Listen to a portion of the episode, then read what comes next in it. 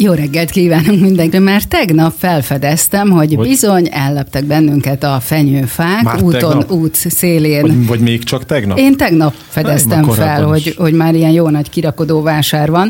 Úgyhogy fel is tettem a nagy kérdést, Ó. hogy idén vajon a méret a lényeg-e, vagy sem? Változik-e valamit a fenyőhelyzet? Udvardi Bencét hívtuk föl. Jó Szia, reggelt, jó szia, Jó reggelt. reggelt, szia! Jó reggelt, jó reggelt. Te fenyőfa termelő vagy, ha jól tudom, ugye? Tehát most is éppen megszakítottuk itt a munkálatokat. Hát most éppen nem, mert esik az es- eső, sajnos így nem tudunk dolgozni, de egyébként igen, ilyenkor már javába folyik a, a fenyőnek a kitermelése, sőt, mint ahogy látjátok, már ti is rengeteg májusi vannak is. És mi most a trend, vagy van-e valami változás mondjuk a tavalyihoz képest, bár lehet, hogy nem a tavalyiból kéne kiindulnunk, mert ugye már ott is a Covid lehet, hogy valamennyire hatással volt így a, a karácsonyunkra is. Most érzel valami változást? Hát ugye az árakban biztos, hogy lesz emelkedés, mivel a rezsi, rezsi árak azok nagyon elszabadultak idén, ugye az a háború miatt ugye a rengeteg termék ára, a nyersanyag ára megnövekedett, például a, a összes műtrágya, növényvédőszer, gyomírtószer árai azok majdnem négyszeresére emelkedtek, illetve ugye a benzin ára is óriásit emelkedett. Így igen, így lesz a, a fenyőfák árában is mindig drágulás. Még az idei évben továbbra is elmondható az, hogy, hogy, hogy, hogy, hogy a, ezek a Norman típusúak azok lesznek a drágábbak, és a lucfenyők az olcsóbbak, vagy ezek így kiegyenlítődni látszanak, csak már csak azért is, mert hogy itt, ahogy elmondtad, bizonyos áremelkedés az minden területen bekövetkezett, így a fenyők árát automatikusan húzza felfelé, vagy azért így megmaradnak a különbségek. Húzza föl az árakat, de a különbségek megmaradnak. Hát a különbség az mindenképp abból adódik, hogy a Normand ugye sokkal több gondoskodást igényel, illetve sokkal lassabban nő, mint egy, egy buszfenyő. Tehát a, a, most is a kedvenc az általában a Normand, is azt számítunk, hogy a Normand fenyő lesz a közönség kedvenc. És a, a, a lucfegyű az végül is slágertermék továbbra is, nem tudom. A tavalyi évben én tapasztaltam azt, hogy egyre kevesebb van belőle ez az idei évben. Folytatódik ez a tendencia?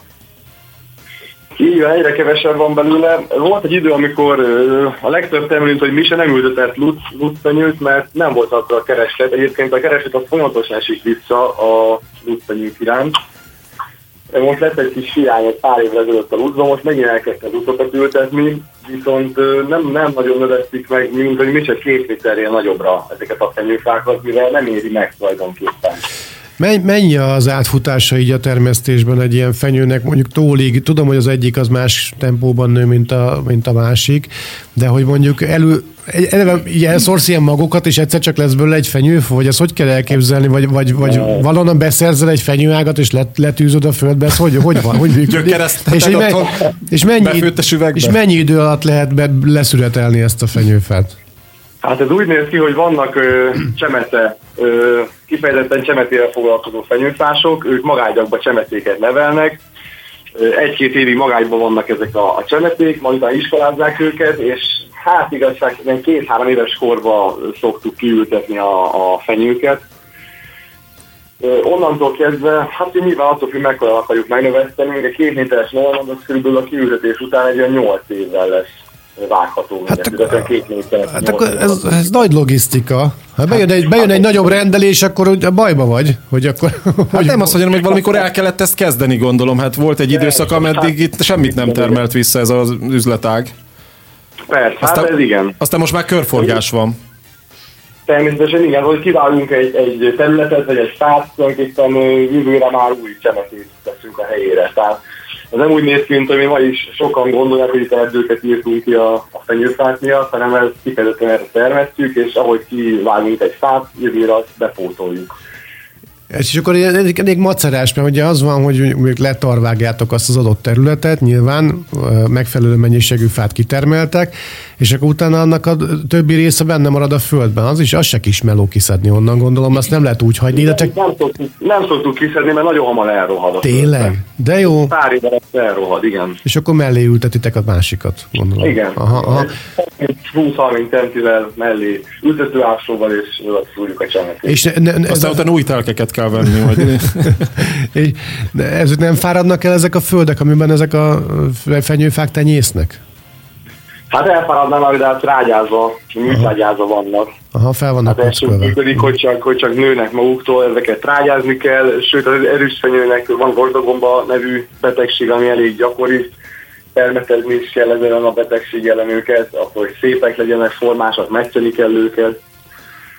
És ha már a környezetudatosság ma is szóba került itt nálunk reggel, akkor most tudom ezt eh, kihagyni, hogy neked szegezzem a kérdést, hogy ha karácsonyfát, illetve fenyőfát szeretnénk venni ugye karácsonyfa eh, céljából, akkor, eh, és környezetudatosaknak mondjuk magunkat, akkor vannak olyan szempontok, amik segítségünkre lehet, hogy hogyan válasszunk fát?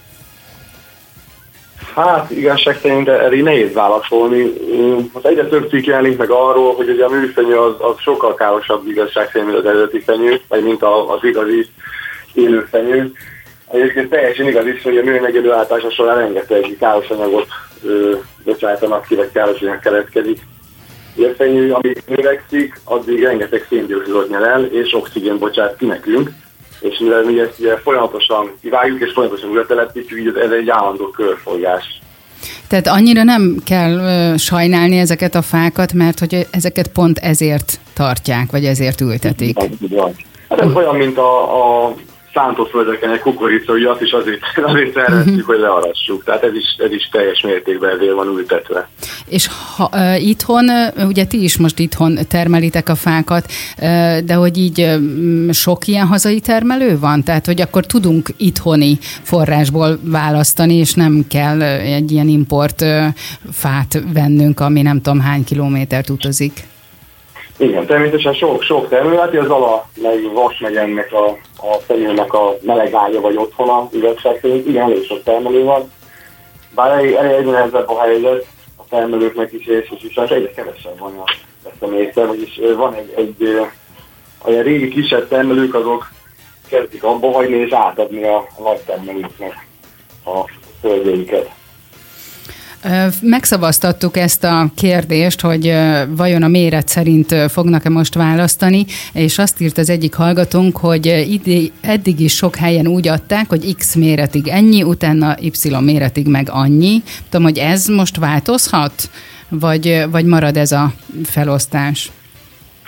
Hát mi, mi méterre, méterre szoktuk adni, valahol igen, valahol bemér, beszabják, hogy egy, egy 150 két méteres fa ennyi, két métertől 250 centi annyi az ára.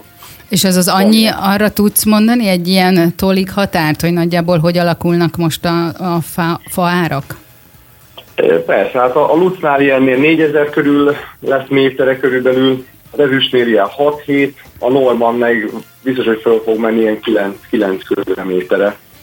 És akkor a luc ugye a legolcsóbb, és a az az illatos, mert a többi Bizony. az nem illatos, viszont nem annyira tartós, ugye, hogyha most így össze hát. kell foglalni.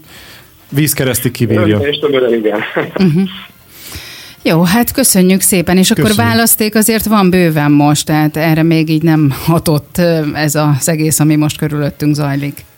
Nem, nem, hát azért van még választék persze. Köszönjük Jó, szépen. köszönjük szépen. Köszi szépen. Én köszönöm. Akkor Szia, esőmentes napokat nektek, és jó termelést. Köszönjük szépen. Szia. Szia.